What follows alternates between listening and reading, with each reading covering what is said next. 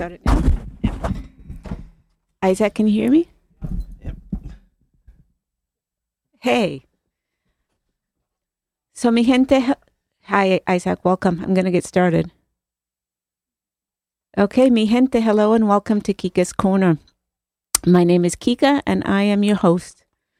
The goal for this show is to focus on interesting people, uh, good topics, social justice issues, and maybe a scandal or two. But always, always, always, whatever we talk about will always have a New Haven edge.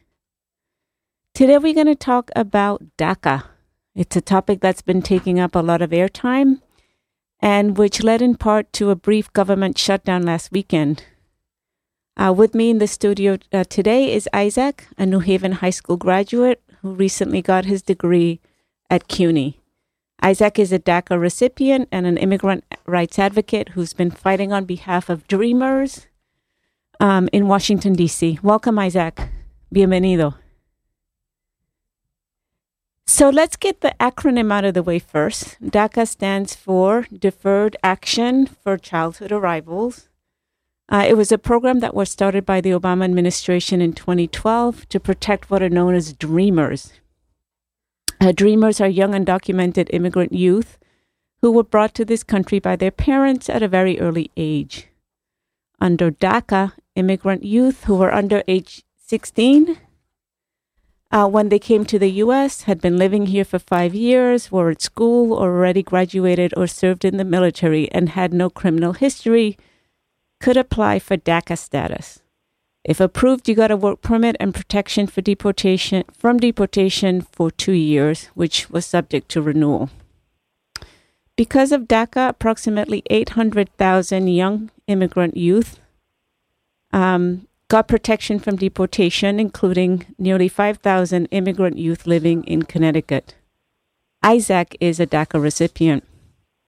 And when the Trump, uh, Trump administration came into power, uh, despite their very aggressive efforts to drive an extreme right anti immigrant agenda, DACA youth were protected at first, with Trump saying that they, quote unquote, shouldn't be worried about their status.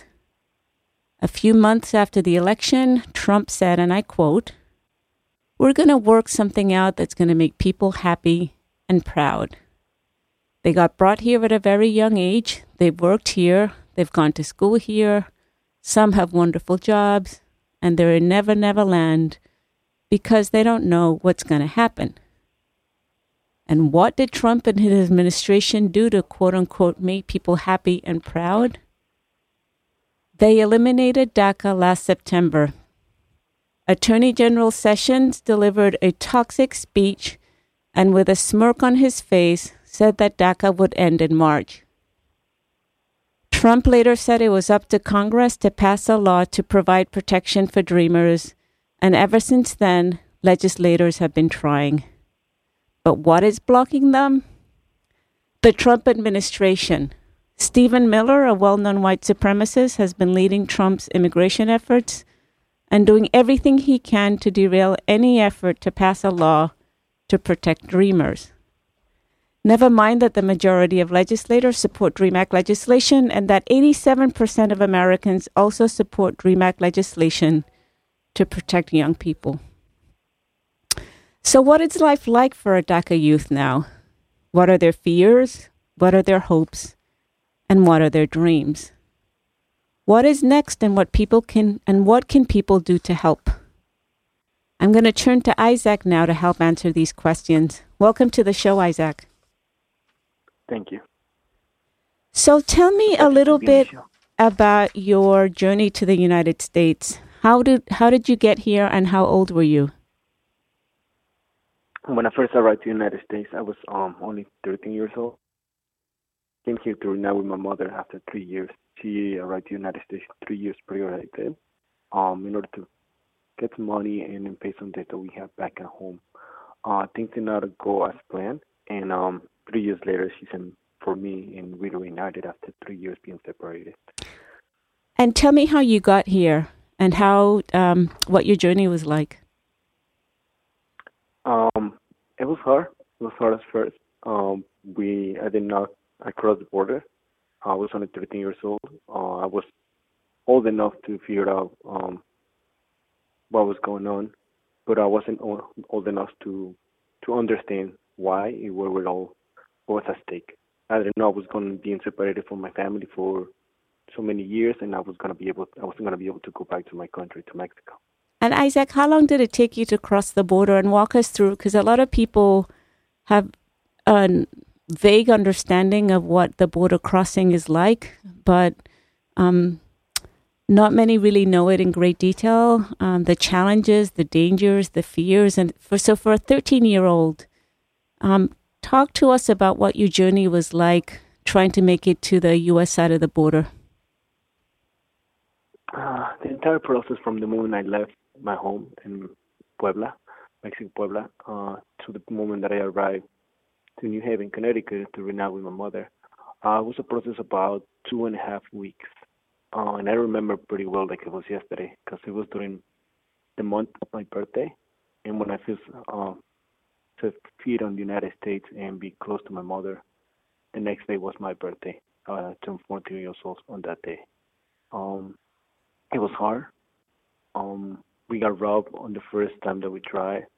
Our money was taken away. Um, some of the women that were with us they were assaulted, and uh, it was traumatizing at first. But uh, all that I kept my mind and that kept me going was that I wanted to see my mother after so many after three years. I just wanted to see my mother, hug her, and be with her. Did you think you were going to make it to the other side, especially after the first day of women being assaulted and you being robbed? I didn't know what to think at that moment. All I wanted to see was my mom. I was afraid, and I remember it was it was a cold night. We were in the desert. It was really really cold, and um, one of the the girls that were with us, he just came close to me and just hugged me, so I could just pass the night there. And like, like I said, the only thing in my mind was to reunite with my mother after so many years. And tell me why it was that your mother sent for you. We had nothing left back at home. Uh, the house that we have uh, was lost. Uh, my mother wasn't able to pay for it, and we were unable to. I don't have a place to live. She, she, has to, she didn't have anything to come back to.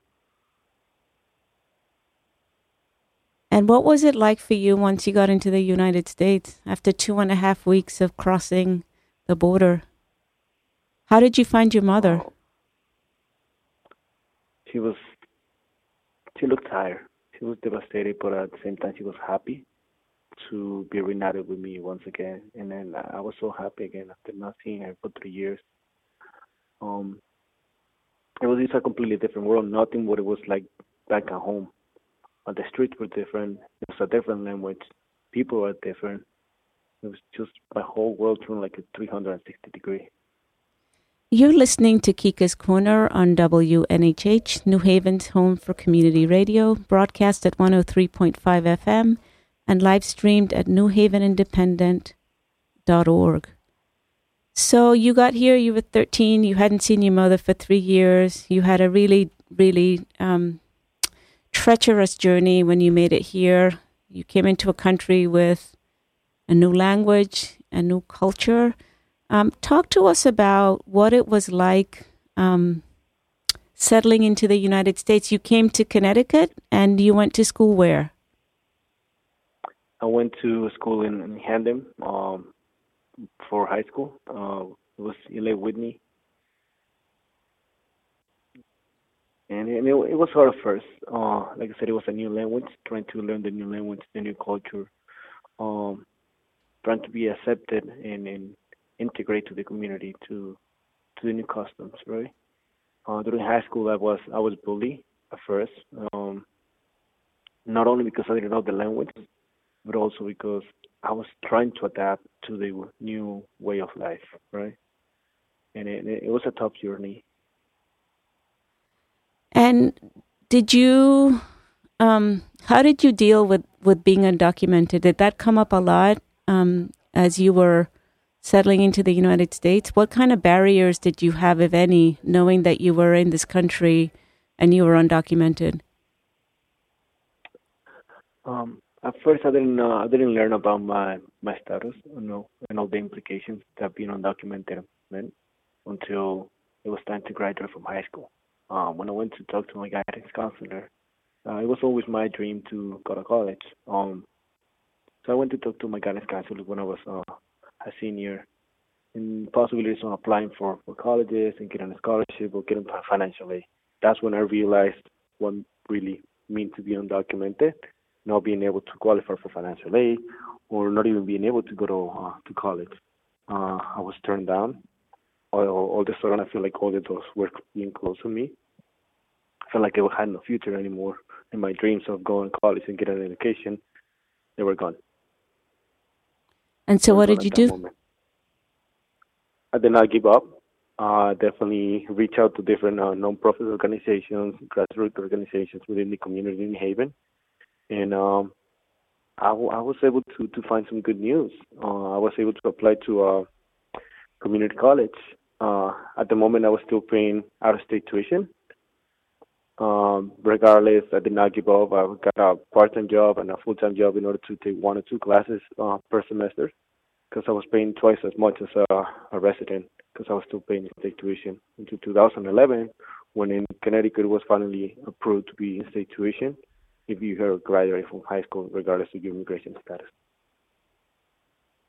And what did you graduate from Gateway with? I graduated from Gateway. Uh, it took me about four and a half years to get my associate's degree, uh, but I graduated with a, um, an associate's of engineering, computer engineering. And what year was that? That was in 2015. Okay. So talk to me about um, so you graduated from uh, Gateway three years after DACA. Talk to me a little bit about um, what your life was like once DACA was announced. How did you hear about it? Um, what what was different for you after the announcement of DACA? Well, after the announcement of DACA, um, I was happy. Uh, I remember when I first heard the news about this, I cried. Where were you? I cried because I wasn't. I remember I wasn't. I was just getting back to work. Um, I was on my break and I was just getting back to work because I went home for lunch and then uh, heard the news. And then on the way on the on the way back, um, I was listening to the radio and I was listening to the news. Once I got to work, I was watching TV. I turned on the TV and I was watching the news. And um, I remember I started crying and I was happy because I I realized that finally I was going to be able to get a, a better job, to get a license, a driver license, to go to my school, which was far away, and I have to take a and it would take me long, you know, twice as long. And I finally realized that I, I have hope to continue my my education, not only as far as an associate degree, but continue and, and get my my undergraduate. Uh, and tell me a little bit about um, the difference between being undocumented and then the difference between um, applying for DACA and um, having the freedoms that you didn't have before. So, walk us through what it was like. So, you applied for, you filled out the paperwork, you submitted it to the federal government, and then what happened? So, there's a big difference without, you know, between being completely undocumented and having DACA. DACA gave me the opportunity of coming out of the shadows, basically. Not being afraid anymore when I was driving to work, because I, I had to be honest. I was driving without having a license. I was driving without having a, a federal identification. So I was risking my life every day of being stopped by police and maybe end up being deported for not having the proper identification, for not having a, a license. So definitely having DACA gave me the protection and the confidence to not being afraid anymore. And what did you do once you finished Gateway? Talk to us about how your future changed. After I finished Gateway, still financial was um, was a barrier. In the financial situation, it was a barrier. Even though I had I had DACA now, I still did not qualify for financial aid or for any, any type of scholarships within the federal government. So until I finally came across um, a scholarship, the Dream.US scholarship, and I applied. And um. And tell us a little bit about that scholarship. Yeah, it's a full ride scholarship that was um, it was created for students that have DACA, and it's one of the it's, it's the biggest scholarship and I had a full ride scholarship for four years. The only problem was, well, I wouldn't say a problem. The only difference that the only colleges that were partners with the scholarship, the closest ones were in CUNY in New York. So once again, I had to take a tough decision, and um, I decided to quit everything again. I quit my job, uh, left my house back in Connecticut with the support of my mother and my family, and I moved to New York to continue my education uh, at the City University in New York and take advantage of this scholarship that was paid in, in full. And have you graduated? I just graduated. Uh, actually, just yesterday morning, I got an email saying that uh, I completed all my credits, and they working on printing out my diploma. So I was pretty happy yesterday morning when I first got this email. Congratulations. Thank you. Uh, you're listening to Kika's Corner on WNHH, New Haven's home for community radio, broadcast at 103.5 FM and live streamed at newhavenindependent.org. Um, so, Isaac, I want to walk back to um, 2016 um, and I want to talk a little bit about the elections. Um, were you worried in 2016 when um, Trump was uh, nominated as the Republican candidate for president for the Republican Party? When when President Trump was first nominated as then uh, the candidate for the Republican Party, uh, at first I was not worried because um, his campaign was not clear until the moment he started campaigning. That's when we first started worrying because we saw that his campaign was being anti-immigrant and he came from a racist background. That's when we started to worry. Did you feel? Yeah, let me just ask you about during the campaign. Did did you at all experience anti-immigrant sentiment? Yes. Uh, every time he speak and every time he was on TV saying uh, that that he was to make America great, and go back to the way it was before, and just looking at the history of America before, there was laws that were segregation. There was law that were prohibiting immigrants from coming to, to this country. So he, he was trying to make America the way it was before. Mm-hmm. That's what he was heading to. That's what he wanted to. That's what he meant, and that's actually what he's been doing. And so you were a little bit worried in 2016 and walk us through the night of the election. So, you know, this is a man who spent a lot of time while he was campaigning, uh, talking um, about immigrants in the worst possible way, uh, particularly immigrants from your home country, uh, Mexico, calling them rapists and criminals. And um, as the campaign wore on, his anti immigrant hysteria um, got worse. And then tell me about the night of the elections, what it was like for you. The night of the elections, it, it, was, it was really hard. It was really hard to watch, and um, felt like a nightmare was coming true. It's like seeing your worst nightmare becoming a reality, and that's what happened.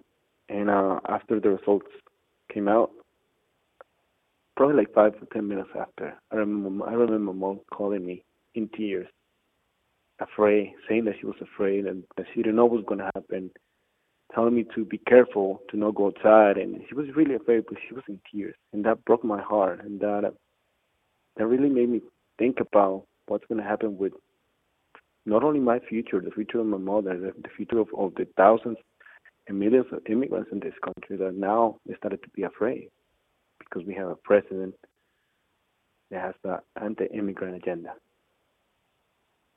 And did you think anything was going to happen to your status as a, a documented young person?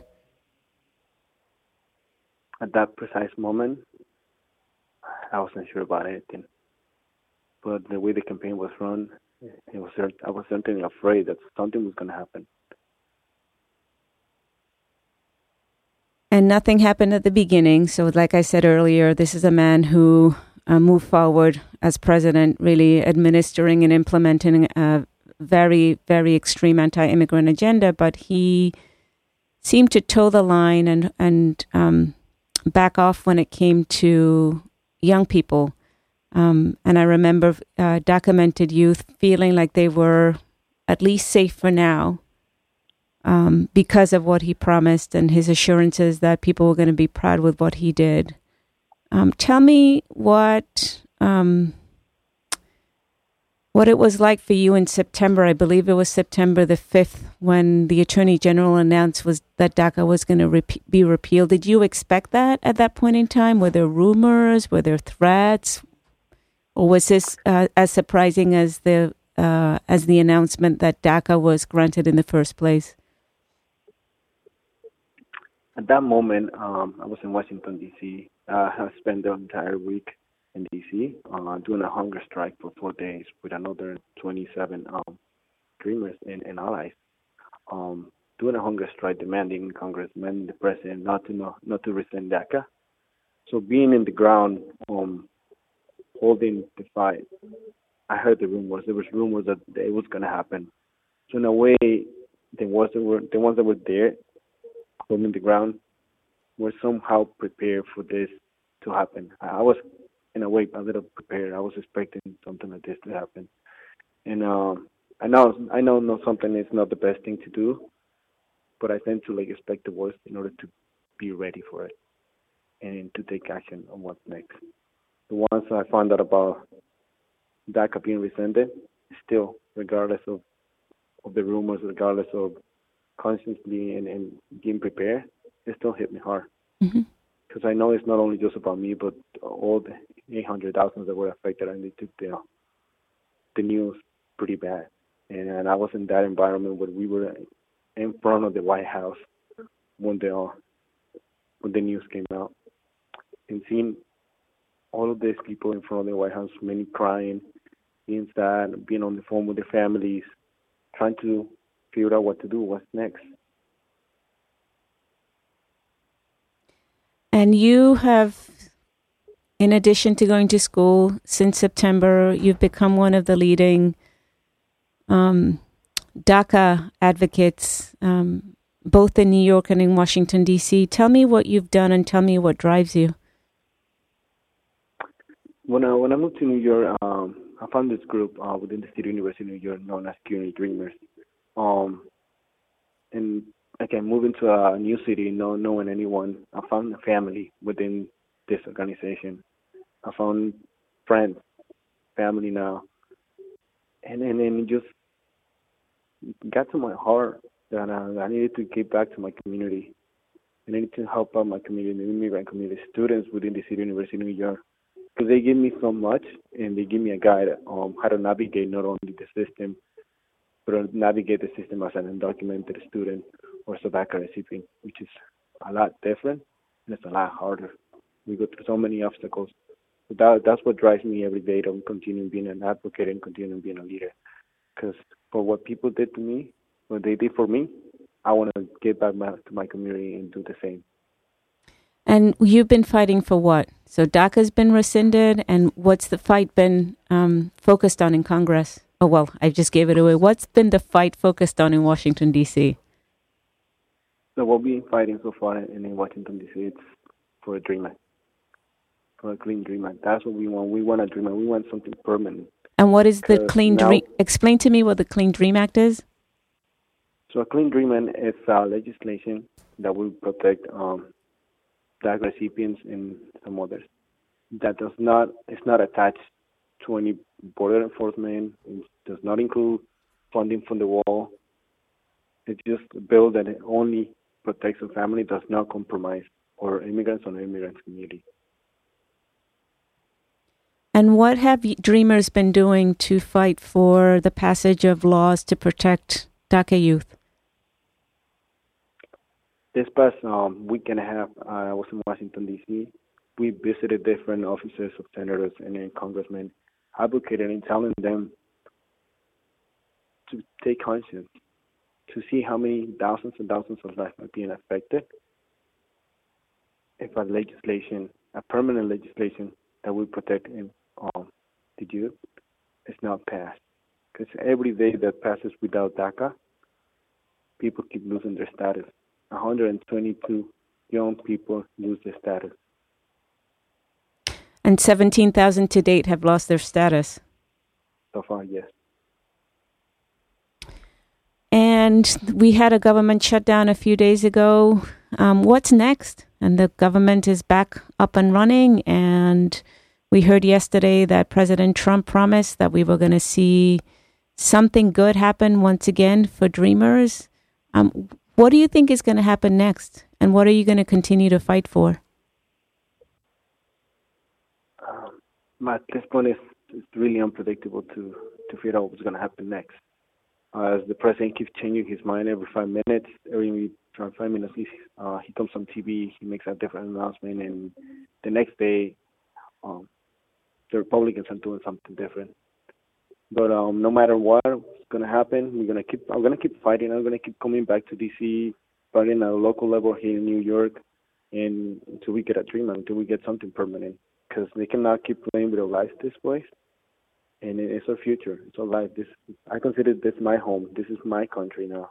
I've been here for more than my, half of my life, and this is where I'm planning to make a life.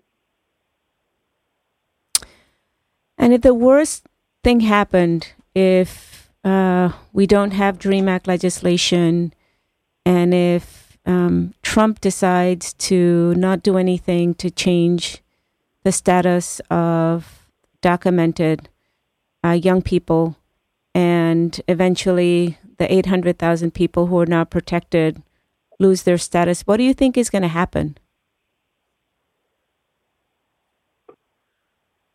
Our, our communities are going to be afraid again. They're still afraid. Um, so I don't think we're gonna give up. So far, we have so much support, and we want. I invite everyone that is listening, to not be afraid. Do not lose momentum. Now we have the support. We cannot go back into the shadows.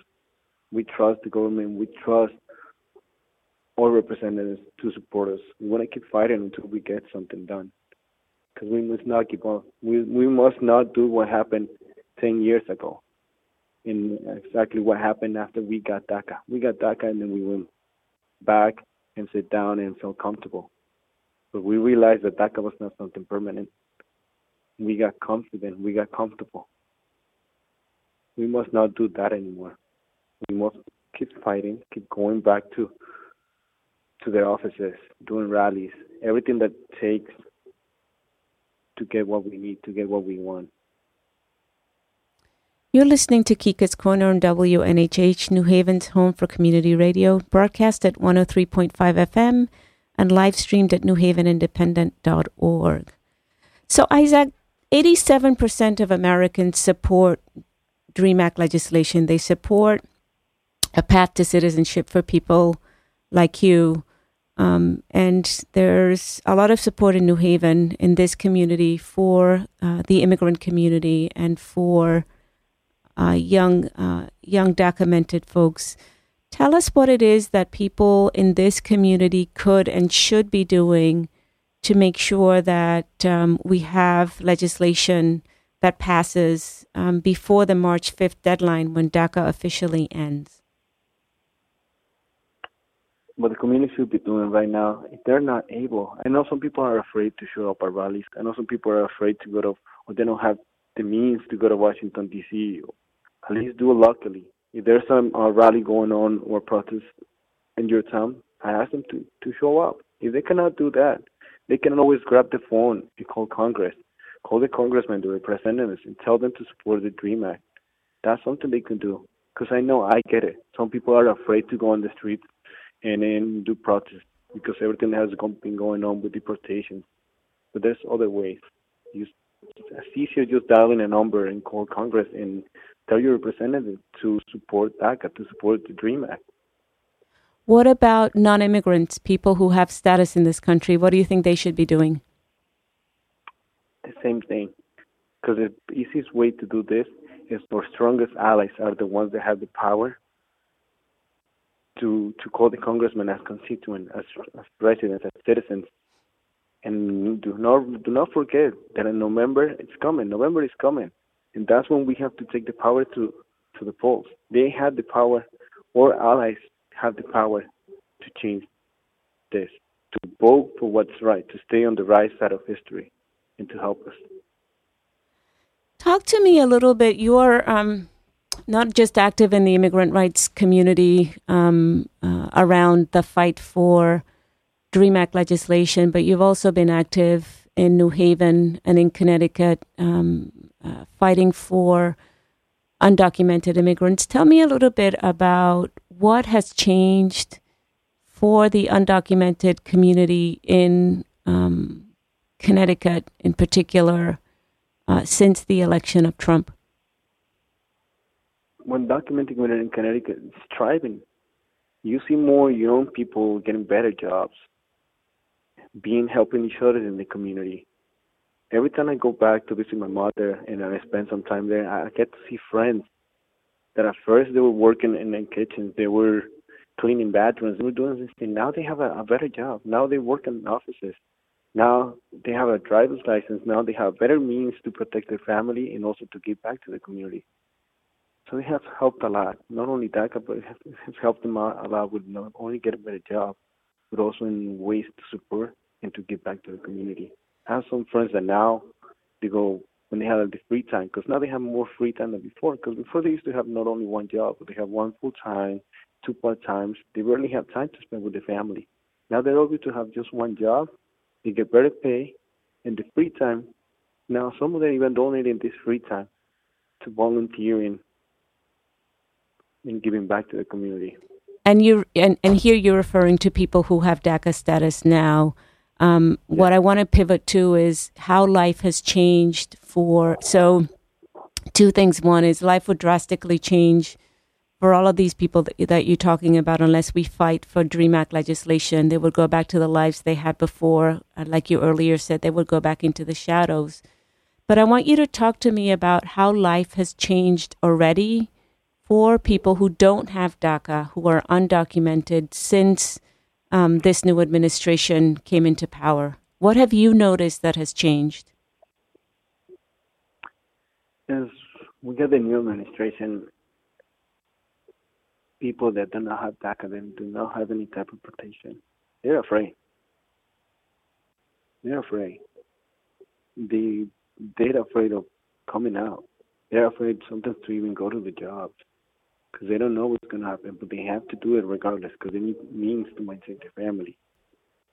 And and it's understandable to to feel afraid because everything you, you turn every time you turn, I turn on the TV, I see someone being deported, someone being detained, and then that's that's more than a reason to not be that to being afraid and not not wanting to go outside and, and go to go to work or just as simple as going to the corner store but they must continue with their lives, and that's not a way of living. This, that's not a way of living. Living in fear, that's not the way to live.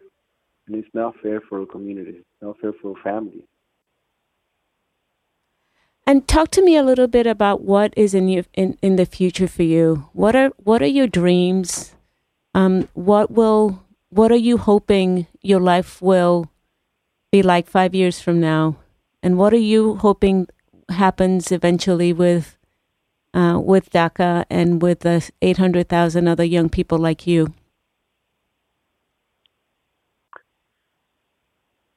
we're still hopeful. Um, regardless of what happens, I'm not going to give up on my dreams. And what are your um, dreams? My dreams right now, I just graduated. I have a bachelor's degree on computer information technology.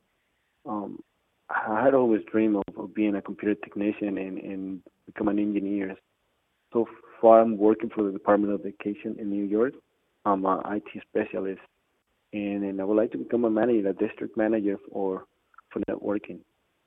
I really like working with computers. I really, I really like working with the network system. It's something that I feel passionate about, and I do see myself in the future continuing my career within this field. You're listening to Kika's Corner on WNHH, New Haven's home for community radio, broadcast at 103.5 FM and live streamed at newhavenindependent.org. Isaac, if you um, had to say something to our president, uh, what would it be? If I have something to the president, it would be just to take conscience. To what? I'm sorry, could you repeat that? Stay conscious. Okay. Be aware of how many lives are being affected. Look at your humane side and realize that this country was built by immigrants. And immigrants are what makes this country better. Thank you. And I am going to um, wrap up the show the way that I usually do, and that is by asking you um, a series of questions. The first is uh, Do you have any New Haven heroes or sheroes? And if so, who are they?